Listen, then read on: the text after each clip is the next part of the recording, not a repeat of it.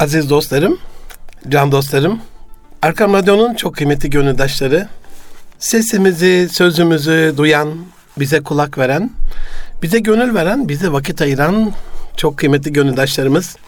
Hepinizi Hüdayi Çamlıca Külliyesi'nden, Erkam Radyo'dan sevgiyle, saygıyla, duayla, muhabbetle, hürmetle selamlıyorum efendim.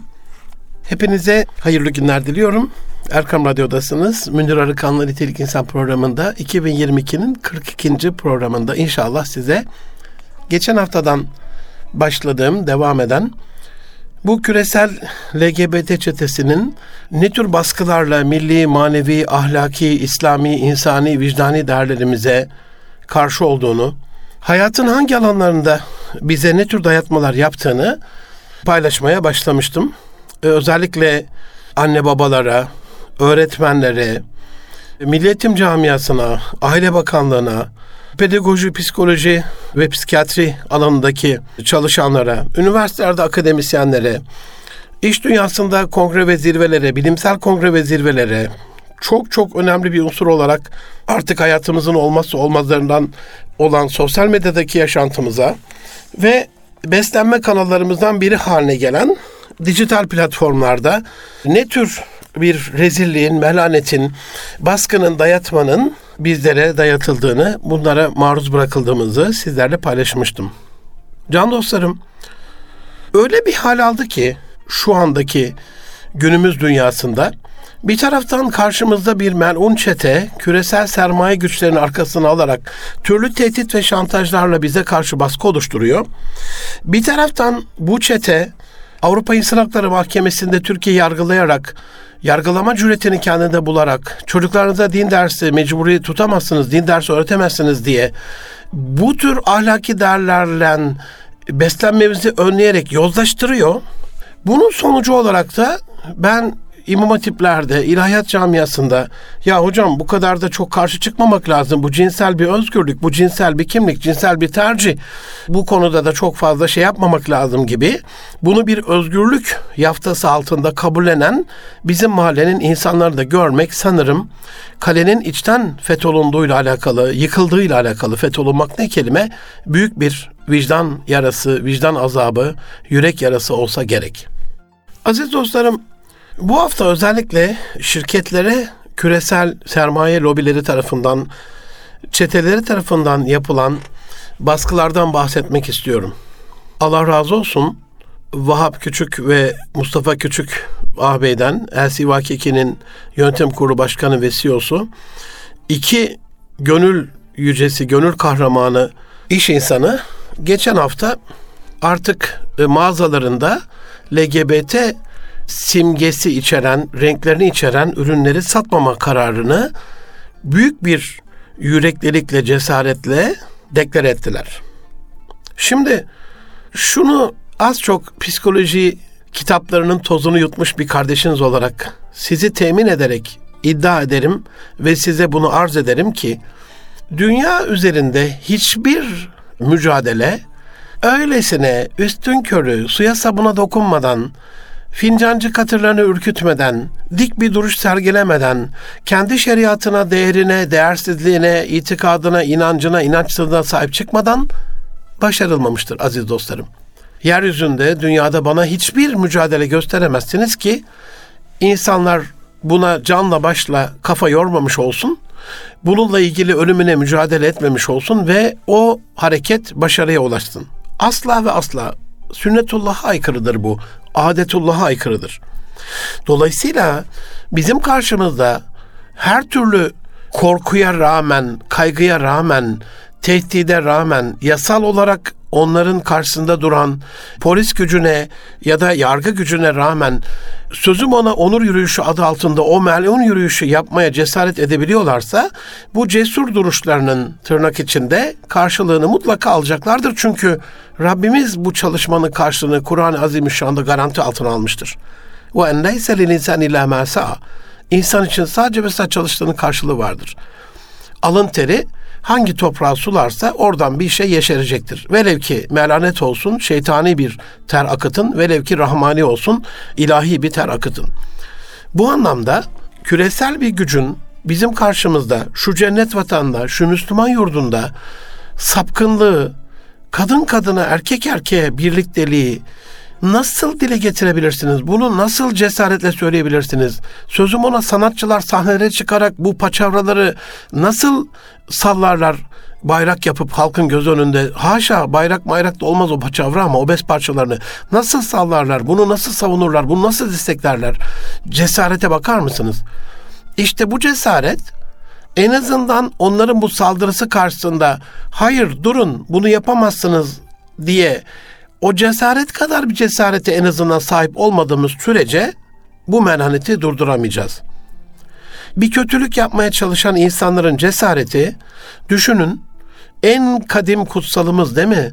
Hazreti Adem'den bu yana meleklerin inşa ettiği Hazreti Adem babamızın, Nuh Aleyhisselam'ın, İbrahim dedemizin milleti İbrahim Hanife değil mi? Biz İbrahim milletindeniz yani.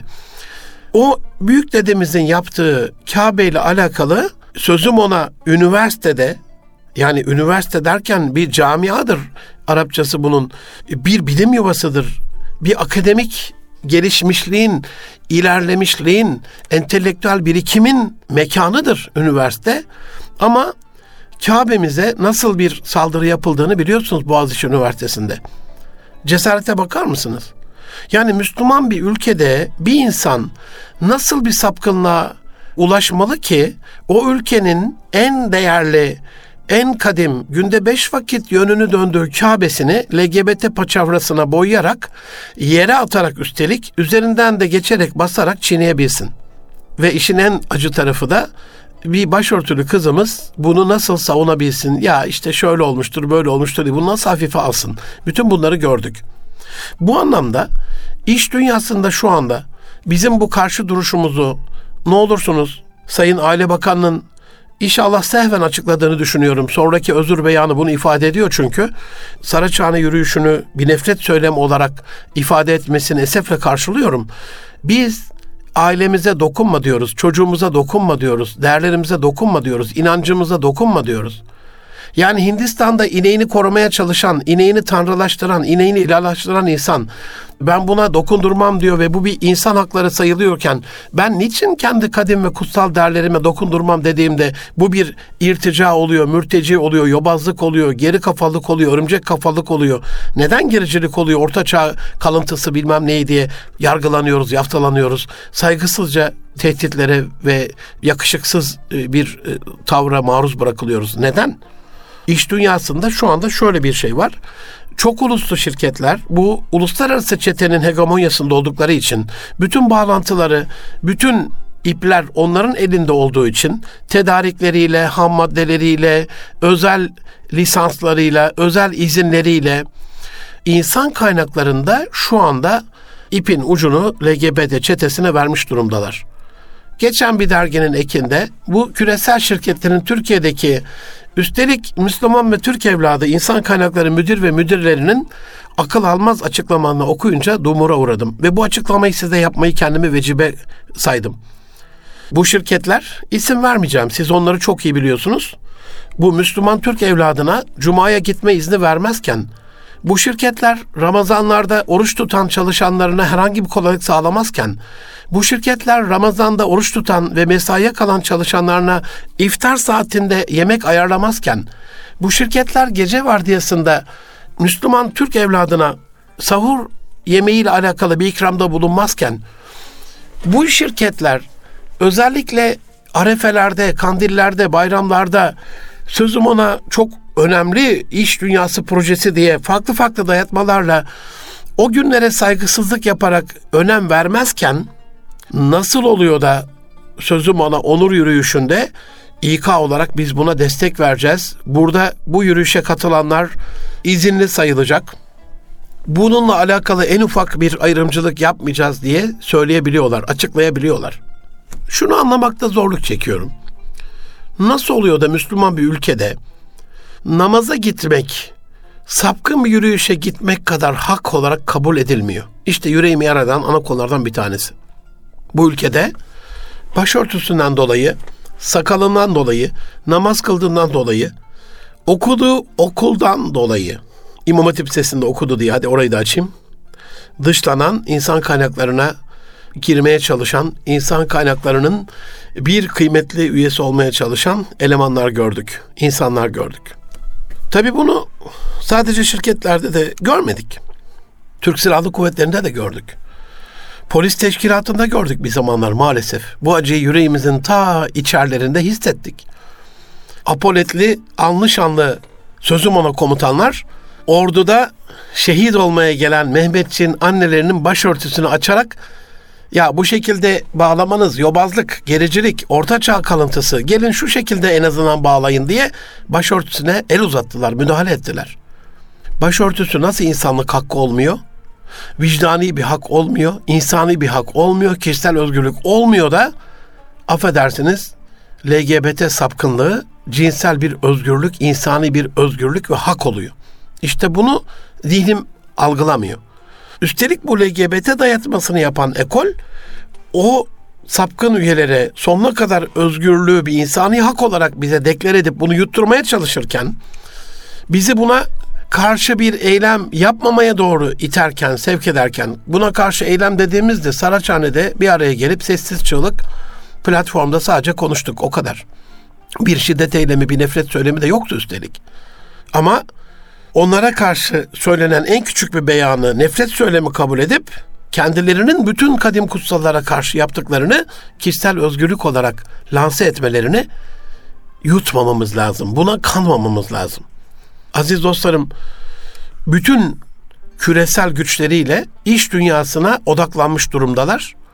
Ne olursunuz insan kaynaklarının kendi şirketinizde ne tür faaliyetler yaptığıyla alakalı iş dünyasına sesleniyorum iş insanlarımıza, iş kadınlarımıza, iş adamlarımıza sesleniyorum. Hani birçok birçok aile şirketi çok böyle mütedeyyin, mazbut falan ama biz yetiştiremediğimiz için insan kıymetleri, insan kaynakları müdürünü, müdüresini teslim etmişlerdir öbür tarafa. Onlar da istedikleri gibi at sürerler. Ruhunuz bile duymaz. Şirketinizin kalbidir. Şirketinizin nabzı orada atar. Şirketinizin beynidir. Şirketinizin nöronları orada aktive olur orayı ele geçirmeden, orayı kurum kültürünüze uydurmadan, orada bir medeniyet oluşturmadan sizin böyle bir ideal şirket kurma şansınız, ideal bir şirket olma şansınız yoktur aziz dostlarım.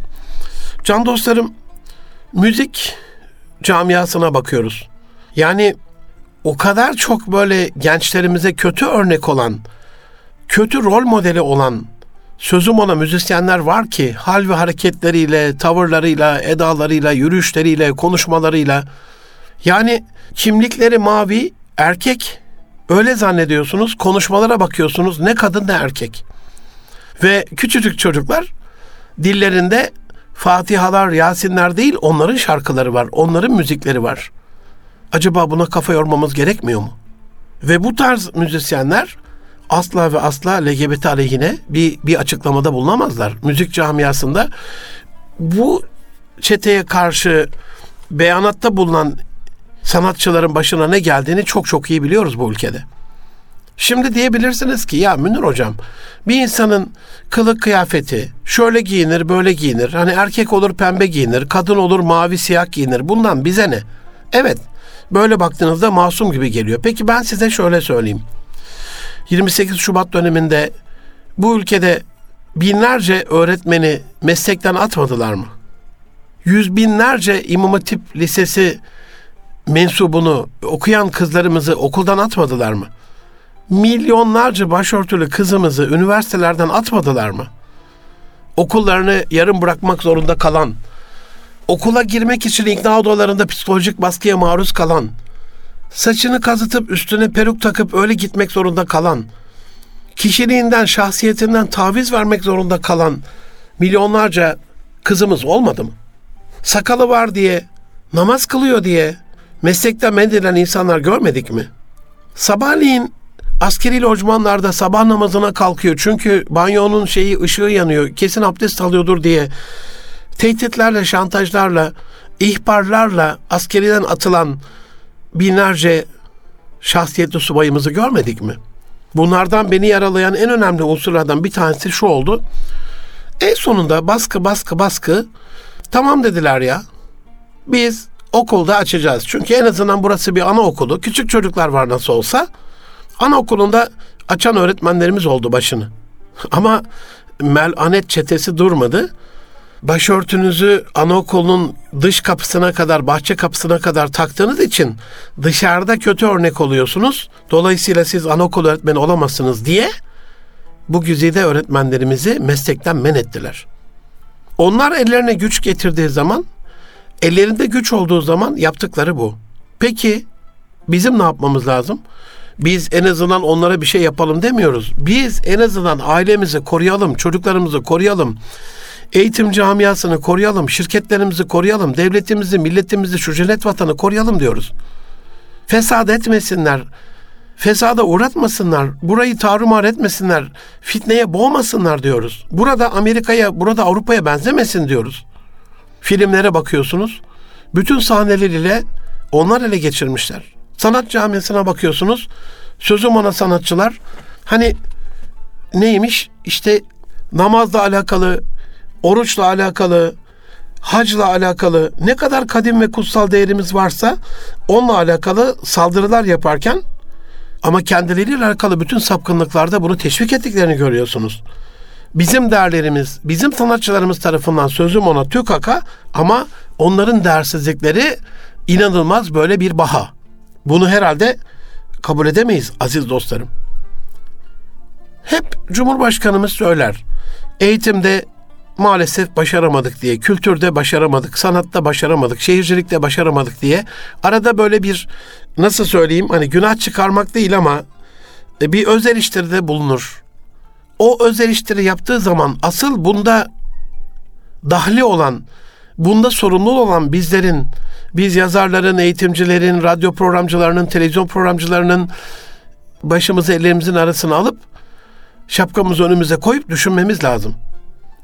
Eğer imkan varsa o zaman bir şey yapmamız gerekiyor. Size bu imkan sağlandıysa bir şey yapmamız gerekiyor. Bundan elbette ben de kendimi ağrı tutmuyorum. Ben de mesulüm. Rabbimden affolunmaklığımı istirham ediyorum. Dualarınıza muhtacım. Hakkınızın helalini diliyorum. Ben de bu mücadelede çok etkin bir şekilde mücadele ettiğimi zannetmiyorum zaten. Ama hani en azından alfa kuşağı diyoruz. Z kuşağı diyoruz. Yeni nesli birazcık kültüre, bilime, sanata, müziğe, filme, dijital mecraya, 3D animasyon filmlerine, çocuk oyunlarına, çocuk oyuncaklarına sevk etmemiz gerekmiyor mu? Çünkü ifsat buralarda başlıyor. Onların yaptığı filmler, onların sanatçıları tarafından işte geçenlerde Antalya'da Altın Portakal Film Festivali yapıldı sahneye çıkan sözüm ona sanatçıların nasıl kan kustuklarını, bütün kutsallara, kadim derlere nasıl akıl almaz hakaretlerde bulduklarını biliyorsunuz. Mesulüz aziz dostlarım. Gerçekten mesulüz. Ve bu mesuliyet ekranı karartmakla, kanalı kapatmakla, televizyonda zaplamakla olmuyor. Çocuğun elinden telefonu almakla olmuyor. İzlediğiniz kanallara aile filtresi bilmem ne falan koymakla olmuyor. Üretmekle oluyor, içerik üretmekle oluyor. Daha doğrusunu ifade etmekle oluyor. Allah Resulü'nün döneminde Müslüman olmadan evvel Allah Resulüne ağır hakaretlerde bulunan şiiriyle bir şair vardı biliyorsunuz. Müslüman olduktan sonra Allah Resulü onu şiir söylemekten men etmedi ama bu sefer yani Kaside-i Bürde'nin öyküsünü tekrardan size anlatmama gerek yok sanırım. Bu sefer Allah Resulü'nü öven şiirler, kasideler söyledi o sahabe-i kiram. Dolayısıyla hani düşmana düşmanın silahıyla karşılık vermek gerekiyor. Şu anda bizi nereden vuruyorlar? Müzikten. En fazla çocuklarımızın parasını bizim verdiğimiz internet bağlantılarıyla internetten indirdikleri, dinledikleri müzikler Allah muhafaza imana ters, İslam'a ters, vatana ters, millete ters, ahlaka ters. Aziz dostlarım yani zor tuttum dilimi ısırdım az daha bir yemin çıkacaktı ağzımdan. Hani bu mikrofonları kirletmeyeyim yemin ederek yemin çok böyle tavsiye edilen bir şey değildir bir sunumda. Dilimi ısırdım etmiyorum yemin ama siz anlayın meramımı. İnanın yavruların alsak böyle müzik listesini indirdikleri müzikleri aile ortamında bütün ailemizle otursak, kadınlı erkekli, bütün sülalemizle bir bayram sabahı Yani yemin etmiyorum ama inanın 10 dakika dinleyemezsiniz. Edebiniz el vermez. Ahlakınız el vermez. Yüz yüze bakarak o sözleri dinleyemezsiniz. Ama sizi dinlemeyen, bizi dinlemeyen çocuklarımız kulaklarında kulaklık 24 saat bu sözlere, bu şarkılara, bu müziklere işin frekans boyutunu hiç söylemiyorum zaten. Orada nasıl bir beyin yıkaması oluyor? Orada genetik olarak net nasıl bir baskıya maruz kalıyoruz? Deformasyona uğruyoruz, manipüle ediliyoruz. Onu hiç söylemiyorum bile psikolojik açıdan. Sadece müziğin sözleriyle alakalı, şarkının sözleriyle alakalı, filmin içeriğiyle alakalı. Sanat denilen şeyin sözüm ona sanatla hiçbir alakası olmayan bir şekilde, ucube bir şekilde bize sunulmasıyla alakalı bir derdimiz var. Bunu beyan etmeye çalışıyorum. Aziz dostlarım, tabi kısa bir ara vereceğim ama son sözümü yine burada bir ara söz olarak söyleyeyim. İçerik üretmediğimiz zaman, terminoloji üretmediğimiz zaman, biz de bir şey üretmediğimiz zaman yasakçı zihniyetle bir yere ilerleyemeyeceğiz. Şeytana küfretmekten salavat getirmeye vakit bulamıyoruz cümlesi gerçek oluyor o zaman. Onun için bir yerde bir etkileşim görüyorsanız, içeriğinden memnun değilseniz onun daha içeriğini sizin ortaya koymanız gerekiyor. İşte bunu yaptığımız zaman o zaman gençlerimizi bu kötülükten arındırmış oluruz. Aziz dostlarım, ben Deniz Münir Arıkan. Erkam Radyo'da Nitelikli İnsan programında 2022'nin 42. programında birinci bölüm burada bitti. Kısa bir ara veriyorum. Lütfen bizden ayrılmayın. Az sonra yeniden birlikte olmak üzere efendim. Huzur bulacağınız ve huzurla dinleyeceğiniz bir frekans. Erkam Radyo, Kalbin Sesi. Aziz dostlarım, can dostlarım, yeniden Nitelikli İnsan programında bendeniz Münir Arıkan'la birlikleriniz devam ediyor. 2022'nin 42. programında LGBT çetesinin sapkın bir şekilde bize dayatmaya çalıştığı baskıları, maruz bırakıldığımız dayatmaları sizlerle paylaşmaya devam ediyorum. Hangi alanlarda bizi etkiliyorlar? Hangi alanlarda bize dayatmalarda bulunuyorlar? Kadim değerlerimizi yıpratmaya, manipüle etmeye çalışıyorlar. Onu iki programdan beri size arz ediyorum. Aziz dostlarım, en büyük baskılardan bir tanesi Avrupa'da, Amerika'da, bütün dünyada dini müesseselere karşı yapıldı. Şimdi diyeceksiniz ki hocam LGBT sapkınlarının dinle ne iş olur? Amaçları bütün kutsalları yok saymak olduğu için hani İstanbul Sözleşmesi'nde geçen hafta anlatmıştım lütfen o cümleyi hatırlayın. Yani bu sözleşme diyor her türlü milli, manevi, dini değeri yok sayar. Her türlü gelenek, anane ve örfe savaş açar. Sözde namus, ahlak, gelenek, örf, adet gibi konularla mücadele etmek hükümetlerin vazifesidir. Bunu tespit eder diyor. Bunu beyan eder diyor. Yani şeye bakar mısınız? Yani nerede kadim bir değer varsa şimdi ana düşman kim? Şeytan. Dolayısıyla vesveseyi kimin verdiğini anlarsanız nereye saldırdığıyla alakalı da kesin bir fikriniz oluşur. En korunaklı, en mahfuz, en kutsal, en kadim değer din olduğu için oraya saldırıyor. Ne yapıyor? Gelip de ben bu dini yok edeceğim demiyor. Bu melunlar böyle saldırmıyorlar. Yani o kadar şeytani bir proje var ki Efendim diyor biz kadın kadına evlendik, erkek erkeğe evlendik. Evliliklerimizi kilise kutsasın, kabul etsin. Kanunlar bunu yasal bir evlilik olarak kabul etsin. Nasıl olabilir böyle bir şey? Bu kadar da olmaz ama yani. Direkt dine, dini değerleri yozlaştırmak adına saldırı. Batı'da çok görmüşsünüzdür. Şu anda bizi dinleyen yurt dışındaki dostlarımız buna binlerce kez şahit olmuştur. Aziz dostlarım, Türkiye'de mini etekle, dekolte kıyafetle camilere girilebiliyor maalesef. İmamlarımızın, müezzinlerimizin, din görevlilerimizin e, buradaki hassasiyetsizliği dolayısıyla çok girildiğini gördüm. Turistlerin bu şekilde müdahale etmek zorunda kaldığım çok oldu. Ama kiliseye asla ve asla mini etekle, büstiyerle giremezsiniz. Papaz başta uyarır hemen. Zaten kapıdadır. Kızım burası Tanrı'nın evi bu şekilde buraya giremezsin diye sert bir şekilde uyarır. Ama bir bakın bakalım. Bugün gidin Sultanahmet'e bugün gidin. Bugün Süleymaniye'ye bir gidin. Fatih Camisi'ne bir gidin. Ayasofya Camii Kebir'e bugün bir gidin bakalım ne göreceksiniz. Durum gerçekten içler acısı. Hani bu şehri biz mi fethettik? Yoksa başkalarının yaşadığı bir şehirde mazlum bir hayat, garip bir hayat mı sürüyoruz? Anlayamazsınız yani. Onun için bu LGBT dayatmasında ya zaten İslam'a aykırı bir şey yapıyorsun. Kanuna aykırı bir şey yapıyorsun. Bir de gelip kanuna, dine bunu dayatmanın alemine beni kabul et diye bu şekliyle diyor. Bir, birkaç tane hocamız hatta kürsülerden bunu seslendirdi. Şu gün şu anda bugünlerde kiliselerin kapısına dayanıp papazların şehadetiyle İncil'e el basarak kadın kadına erkek erkeğe evlenen sapkınlar yarın bir gün camiye geldiğinizde ne yapacaksınız diye gönlü yanık hocalarımız kürsülerden haykırdı. Ne olursunuz bu yanık sesleri duyun. Şunu temin ederim.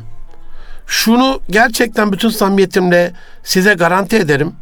Dünyada ne oluyorsa er geç Türkiye'ye geliyor. Batı dünyasında ne oluyorsa o çılgınlık, o sapkınlık er geç özür dilerim yanlış bir beyanda bulundum. Er geç değil er Türkiye'ye geliyor. Geç kalmıyor çünkü hemen geliyor. Bir meranet yeter ki e, sosyal medyada duyulmuş olmasın. Duyulduğu anda bizde de bir akım haline geliyor. Ekol haline geliyor. Moda haline geliyor. Onun için yani Türkiye'de olmaz, bizde olmaz. Bizde dine böyle bir saldırı yapamazlar. Bizde bizim kadim derlere böyle bir şey yapamazlar diye düşünüyorsanız yakın tarihi bir okuyun.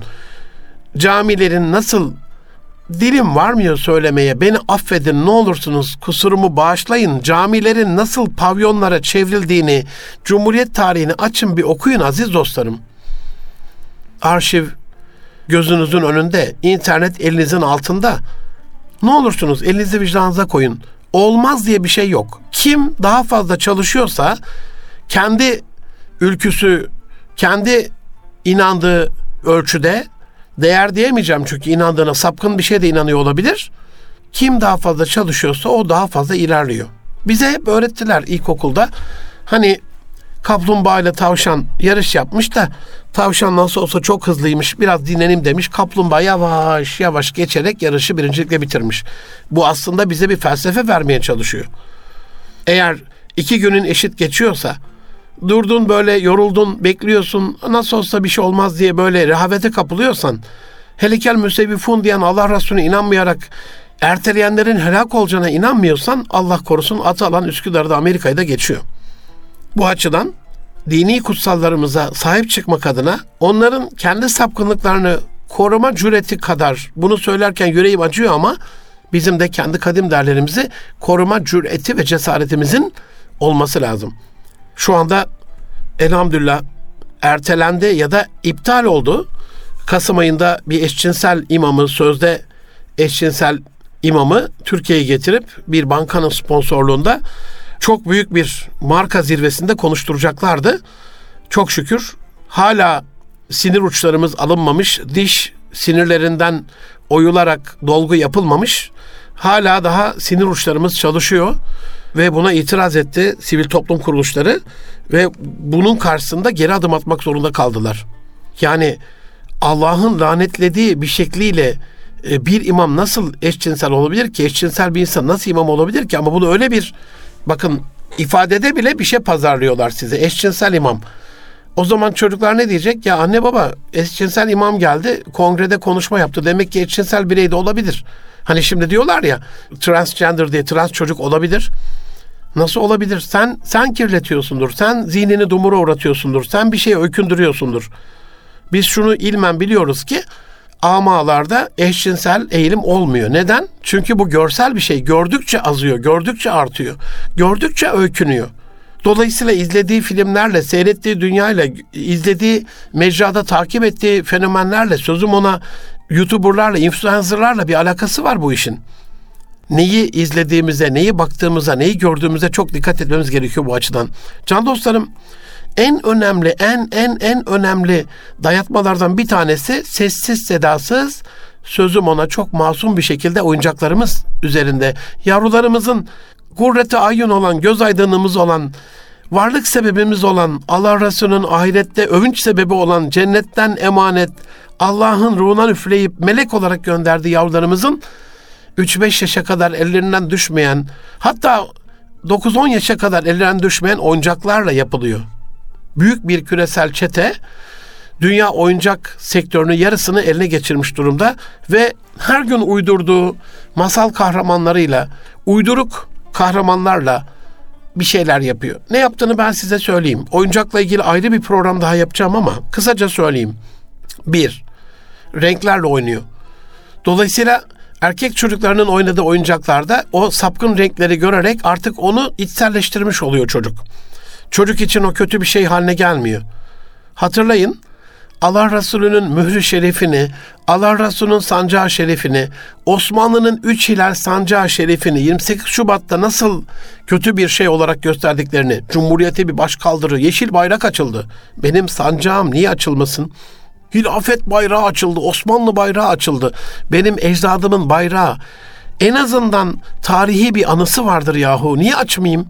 Hem onu açmam niye Cumhuriyete başkaldırı olsun ki? Ben de bu Cumhuriyet'in bir evladıyım.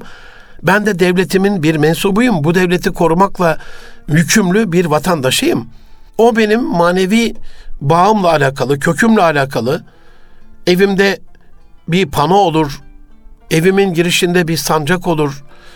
Ceketimde bir rozet olur. Parmağımda bir yüzük olur. Bundan sana ne?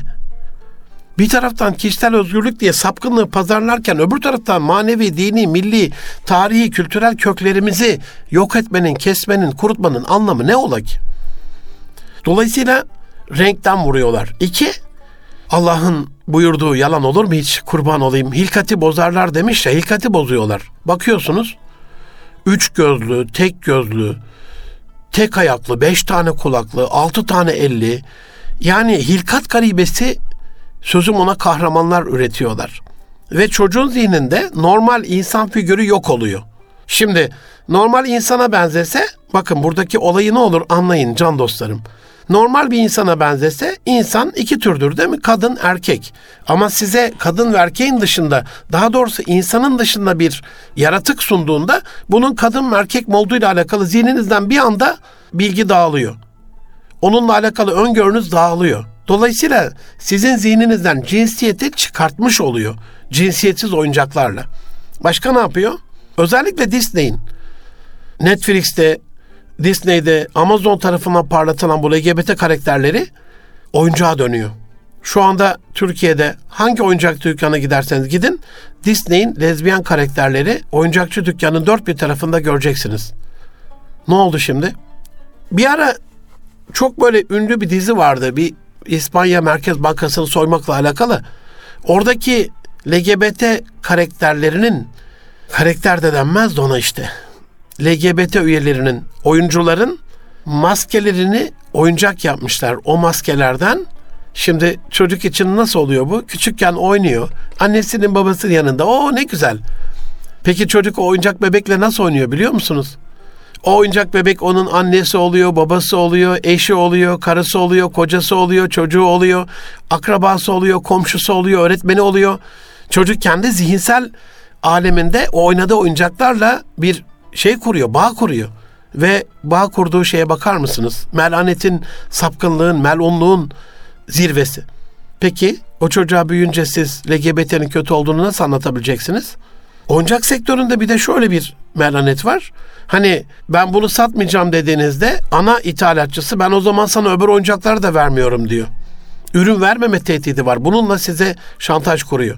Ya da ben bunu satmam diye ambargo yaparsanız o zaman öbür ürünleri de satmazsın, satamazsın diye bu sefer ne oldu? Pazar kaybedeceksin, piyasa kaybedeceksin. Aziz dostlarım, geçen izledim.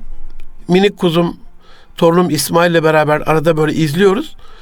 Gekko'nun tamirhanesi diye bir şey var. Ya nasıl anlatabilirim ki ben bu melaneti size? Şimdi tamirci Geko içeride robotları falan da var böyle. Çok masum ama sahneyi bir görseniz. Aa anne kamyon geldi diyor.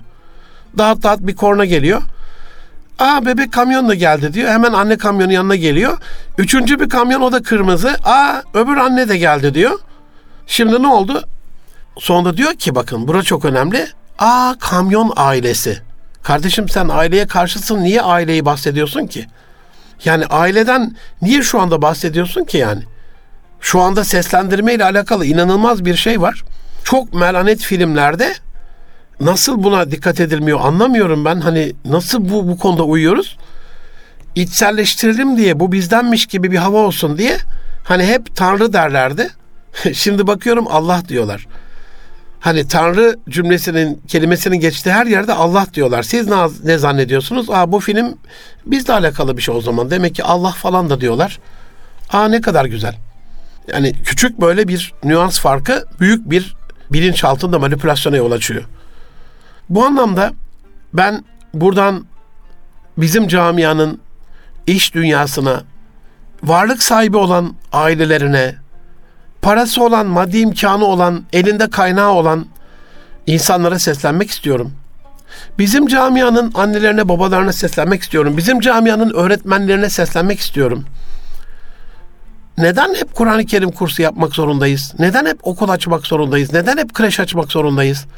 Kreşe gelene kadar, 4 yaşa kadar çocuğun ne kadar kirlendiğinin farkında değil misiniz? Zihninin ne kadar dumura uğradığının, ne kadar bin saat LGBT dayatmasına maruz bırakıldığının farkında değil misiniz? Neden mesela şöyle bir şey yapmayız?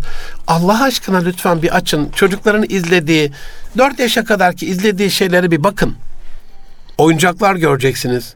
Birbirinden özel yapılmış evler göreceksiniz. O evlerde oyuncaklarıyla oynayan çocuklar göreceksiniz. Ama hiçbirinde Kabe'yi, Mekke'yi, Medine'yi, Kuds'ü göremeyeceksiniz. Buhara'yı, Semerkant'ı, Mavera Nehri'nin öte tarafını ya da Kurtuba'yı, Endülüs'ü göremeyeceksiniz. Halep'i, Şam'ı, Bağdat'ı, Kufe'yi, Basra'yı, İstanbul'u, Konya'yı, Çanakkale'yi, Sarıkamış'ı göremeyeceksiniz. Orada hep sapkınlığı göreceksiniz. Orada asla zemzem diye bir içecekten bahsedilmeyecek. O o izlenilen videolarda Ramazan hiç gelmeyecek, ezan hiç okunmayacak, namaz hiç kılınmayacak. Farkında mısınız tehlikenin aziz dostlarım? Ne olur ki mesela? Hani böyle kız yurtlarımız var. Oradaki ablalar minik minik çocuklarla özel böyle tesisler kurulsa, bu tarz videoları çekse, oyuncaklarla oynayan çocuklar bir büyük annenin önünden geçerken dur yavrum orada babaannen namaz kılıyor. Onun önünden geçilmez, namaz kılan önünden geçilmez dese, yine oyununu oynasa. Aa çok yoruldun. Bugün seni biraz bitkin gördüm. Bak peygamberimiz her derde şifadır buyurmuş. Üç yudumda iç bakalım şu zemzemi diye. Özel bir iksirli içecek verse aa bir dakika şimdi böyle çok gürültülü yüksek sesle oynayamayız. Bir iki dakika bir ara verir misiniz? Hem bir soluklanıp dinlenirsiniz. Bak öğlen ezanı okunuyor dese fena mı olur? O çocukların oyunlarına da Ramazanlar, kurbanlar gelse, kandiller gelse, mahyalar asılsa fena mı olur aziz dostlarım? Buna ne zaman kafa yoracağız? Özellikle Müslümanların çocuklarını ele geçirme eylemi ya da amacı var diye düşünüyorum. Bir başka unsur Hani bu okul öncesi çocuklarla ilgili yeteri kadar anlattığımı düşünüyorum ama hani küçük bir bilgi de vererek bu bölümü geçeyim. Günde 4 saat izlese çocuklar 365 gün hani 5 yıl izleseler bunu 7300 saat LGBT'ye maruz kalıyorlar. Sapkın çizgi film animasyonlarına, kahramanlarına, ifadelerine, küfürlü konuşmalarına geçen bir doktora tezi okudum. Bununla alakalı Ankara'da Hacettepe Üniversitesi'nden bir araştırma görevlisi yapmış. 7 yabancı çocuk kanalında 2500'e yakın bir gün içerisinde küfürlü konuşma geçmiş. 7 kanalda 2500 küfürlü konuşma. Yani çocuk o 4 saat içerisinde 2500 defa küfür duymuş. Kötü kelime duymuş, kötü konuşma duymuş, kötü bir şeye maruz kalmış. Peki karşında biz ne yapıyoruz? Burayı kendi gönlünüze bırakıyorum. Aziz dostlarım çok uzun şirketlerin İK direktörlerine değindim ama bu Müslüman ülkedeki cuma namazı, vakit namazı, oruç, haç, dini gün ve gecelerimiz ve kandillerimiz gibi kutsallarımıza zerre saygı duymayan ya da duyulmayan şirketler biliyorum. Ve bu konuda çok baskıcı olan bu insan kaynakları direktörleri LGBT'nin bütün sapkınlıklarıyla şirkette yayılmasıyla alakalı flaması mı asılacak az, bayrağı mı asılacak az. Ama peygamberimizin mührü şerifini odasında mesela kendi panosuna asan birisi herhalde işten anında kovulur. Ya da cuma günü ben cuma namazına gidiyorum deme hakkımız olmaz mı şu Müslüman ülkede yahu?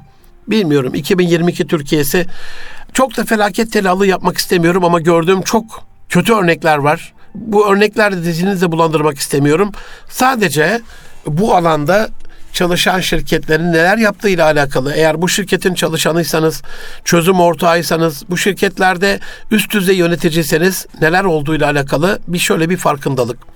Bir başka unsur reklam ajansları. Aziz dostlarım, hiçbir şekilde çocukların kişiliğine, kimliğine, ahlakına, edebine uygun olmayan tarzda. Üstelik hani sözüm ona böyle Müslüman şirketleri yaptığı reklamları görünce insanın aklı, hayali, hafsalası duruyor yani. İslami hassasiyetteki reklamlara kısıtlama var. ya da bu tür kurumların reklamlarına karşı böyle bir blokaj var. Ya da en azından blokaj olmuyorsa, yapamıyorlarsa bunu bu kurumların reklamlarını daha böyle düşük değerdeki mecralara kaydırma stratejisi var. Ama kendi melanetlerini, melunluklarını ya yurt dışına gittiğimizde bir kere de biz başörtülü, sakallı, namaz kılan, hacca giden böyle bir reklam görelim. Neden bu Müslüman ülkede hep elinde kadehler, inanılmaz sapkın kıyafetlerle? Geçen çok üst düzey bir abime dert yanarken dedim abi nasıl oluyor Disney burada platform kuruyor? LGBT'nin en büyük sapkınlığın en büyük savunucusu. Ya Münir'cüm dedi hemen aradı başka bir üst düzey yetkiliyi en üst düzeyde. Konuşurken dedi ki ya işte bizim kontrolümüzde olsun diye izin verdik. Ve ben geçen hafta Ergun Yıldırım hocamla arabada geçerken ona da gösterdim. Mecidiyeköy'de bir binanın tamamen ok meydanında özür dilerim cephesi yolun kenarında sapkın dört kişilik bir gençlik grubuyla bir grup fotoğrafı koymuşlar oraya. Herkes anadan üryana yakın böyle bir plaj kıyafetiyle herkes birbirinin göğsüne yatmış. Dört, dörtlü bir çapraz şekilde. Ya böyle bir yatış var mı? Ya bunlar kardeş olamaz. Bunlar akraba olamaz. Bunlar kuzen olamaz. Bunlar belli ki iki kız iki erkek. Bunlar iki iki ayrı arkadaş. Nasıl olur birbirinin kucağında birbirinin göğsünde yatabilirler? Ve bu nasıl bir binanın cephesinde oradan milyonlarca çocuğumuzun öğrencimizin geçtiği metro metrobüs güzergahında otobüs güzergahında nasıl olabilir böyle bir şey? Aklım almadı. Yani yaptıkları reklamlara bakıyorsunuz. Hepsi tamamen bizim manevi değerlerimize karşı. Çünkü ajanslar bizim manevi değerlerimize karşı olduğu için onlar en böyle nereden vurabileceklerini çok iyi bildikleri için kutsallara da saldırı yaptıkları için biliyorlar nereden vuracaklarını. Birazcık hassasiyet fena mı olur? Hadi bakayım bir tane görün. Hindistan'da bir reklamda bir tane ineğin kesildiğini koyun bakalım panoya ne oluyor? Billboard'a bir tane böyle bir reklam koyun bakalım. Ve o firma Hindistan'da iş yapsın öyle mi? Sizi temin ederim genel merkezi linç edilir paramparça olur yani. Bütün çalışanlarını öldürürler. Ben buradan bilinç edelim, öldürelim, yakalım, edelim. Böyle bir şey haşa, böyle bir şey söylemiyorum. Ama kutsalımıza da sahip çıkalım yahu. Ne olur ki bir, bir en azından bir posta yollayalım, elektronik posta. Ya bu uygun bir reklam değil. Niye ahlakı bozan bir şey caminin tam giriş kapısının önüne astınız kardeşim diye bir itirazda bulunalım, bir şikayette bulunalım. Rütük var, Cimer var, bununla ilgili şikayet edeceğimiz bir sürü kurum var. Hani biz böyle duyarsız kaldığımız sürece onlar iler, ilerliyorlar. Bugün size anlatacağım son iki maddenin sondan birincisi Avrupa İnsan Hakları Mahkemesi. En büyük, en ağır dayatmaları bunlar yapıyorlar. Din aleyhine, devlet aleyhine, millet aleyhine, kadim kutsallarımız aleyhine en ağır yaptırımları Avrupa İnsan Hakları Mahkemesi yapıyor. Türkiye'ye karşı yapıyor üstelik. Ben en fazla gönlümü yaralayan unsuru şöyle açıklayayım size. Çocuğa mecburi din eğitimi verdirme diyor. Yıllardır bunu zaten söylüyorlardı. Türkiye'yi bu konuda yargılayıp mahkum ediyorlardı. Ağır tazminat cezalarına mahkum ediyorlardı. Zihnim zaten bunu anlamıyordu. Şimdi de diyorlar ki anne baba çocuğa cinsiyet dayatamaz. Ne demekse bu cinsiyetçi. Cinsiyetçi kıyafet ve renk dayatamaz. Anne baba cinsiyetçi isim veremez. Anne baba çocuğunu serbest bıraksın. Çocuk büyüyünce kendi karar versin cinsiyetine. Bunu yapmazsan ne olur? Ben sana ceza veririm. Aziz dostlarım, dünya tarihinde evet Meri mevzuatta, yürürlükte böyle bir anlaşmamız, sözleşmemiz, imzamız olabilir. Ama her imza Allah'ın emri değil. Değişmesi gerekiyorsa ben Cumhurbaşkanımızın ilk siyasete girdiği dönemde ya şimdilik bizi almıyorlar ama yarın bir gün bir gün gelecek biz mi oraya girmek istiyoruz istemiyoruz ona biz karar vereceğiz dediğini gün gibi hatırlıyorum. İnşallah o günler gelmiştir bizim bütün kutsallarımıza karşı saldırı başlatan, bizi yok sayan, peygamberimize, kitabımıza ağır hakaretlerde bulunan bir grubun içinde bizim ne işimiz olabilir? Üstelik o grup bir taraftan da sana çocuklarını nasıl yetiştireceğine alakalı kanun dayatıyorsa işte burayı benim hafsalam almıyor. Bu konuda sizi düşünceye davet ediyorum. Hani devletlerin uluslararası hukukuna göre öyle okuduk biz ODTÜ'de. Sovereignty dediğimiz egemenlik hakkı, legitimisi dediğimiz meşruiyet ilkesi. Hani legitimate olacaktı, meşru olacaktı alınan kararlar. Şimdi nasıl oluyor? LGBT aleyhine devletin aldığı bir karar niye meşru sayılmıyor? Hani egemenlik devletlerin yegane hakkıydı. Buraya karışılmazdı. Bakın şu anda Halk Bankası ile alakalı Amerikan Yüksek Mahkemesi, Anayasa Mahkemesi devletlerin bu egemenlik kanunu vesilesiyle sebebiyle yargılanması doğru mu değil miydi Halk Bankası'nın diye kararı yeniden yargıya taşıdı. Bak bunu taşıyorsun. Peki öbürlerinde niye ben egemenlik gücüne sahip olmuyorum? Sen oluyorsun. Bana her türlü şeyi dayatıyorsun. Ama ben kendimi korumakla alakalı meşru kararlar alamıyorum. Alırsam bu meşru olmuyor. Ve sovereignty ilkesine göre egemenlik hakkım benim elimden alınıyor. Öyle mi? Çok düşünmemiz lazım. Ve son olarak bu LGBT çetesi LGBT aleyhine kanun yapmamamızla alakalı bu konuda yasal düzenlemelerimizin iptal olacağıyla alakalı bunların kanunen yok hükmünde olacağını, void ab initio dediğimiz Yunan hukukunda böyle sayılacağını, baştan sakıt, baştan yok hükmünde bir hiç olmamış hükmünde ol, olacağını söylüyor. Çünkü diyor bu bir nefret suçudur, buna göre bir kanun yapamazsın. Ve şu anda devletlere eşcinsel evliliği kabul etmeliyle alakalı inanılmaz uluslararası bir baskı var. Elhamdülillah yani dik bir duruşumuz var. Elhamdülillah milletimiz bu duruşun arkasında bunu destekliyor ama asla ve asla siz bir şey yapmadan bir şeyin değişeceği ve gelişeceği yok. Kendi kadim değerlerimize, kendi kutsallarımıza sahip çıkmakla alakalı ne olursunuz aziz dostlarım bizim de en azından hani kötülüğü engelleyemiyorsak en azından oyun duyuralım Hazreti Ali Efendimizin sözü mucibince biz de burada duyuruyoruz. Kötülük çok feci bir şekilde, çok hızlı bir şekilde, çok acımasız bir şekilde geliyor, artıyor ve azıyor. Bu konuda ne olur? Sizler de bir şey yapın. Gelecek hafta görüşünceye kadar Allah'a emanet olun. Hoşça kalın can dostlarım.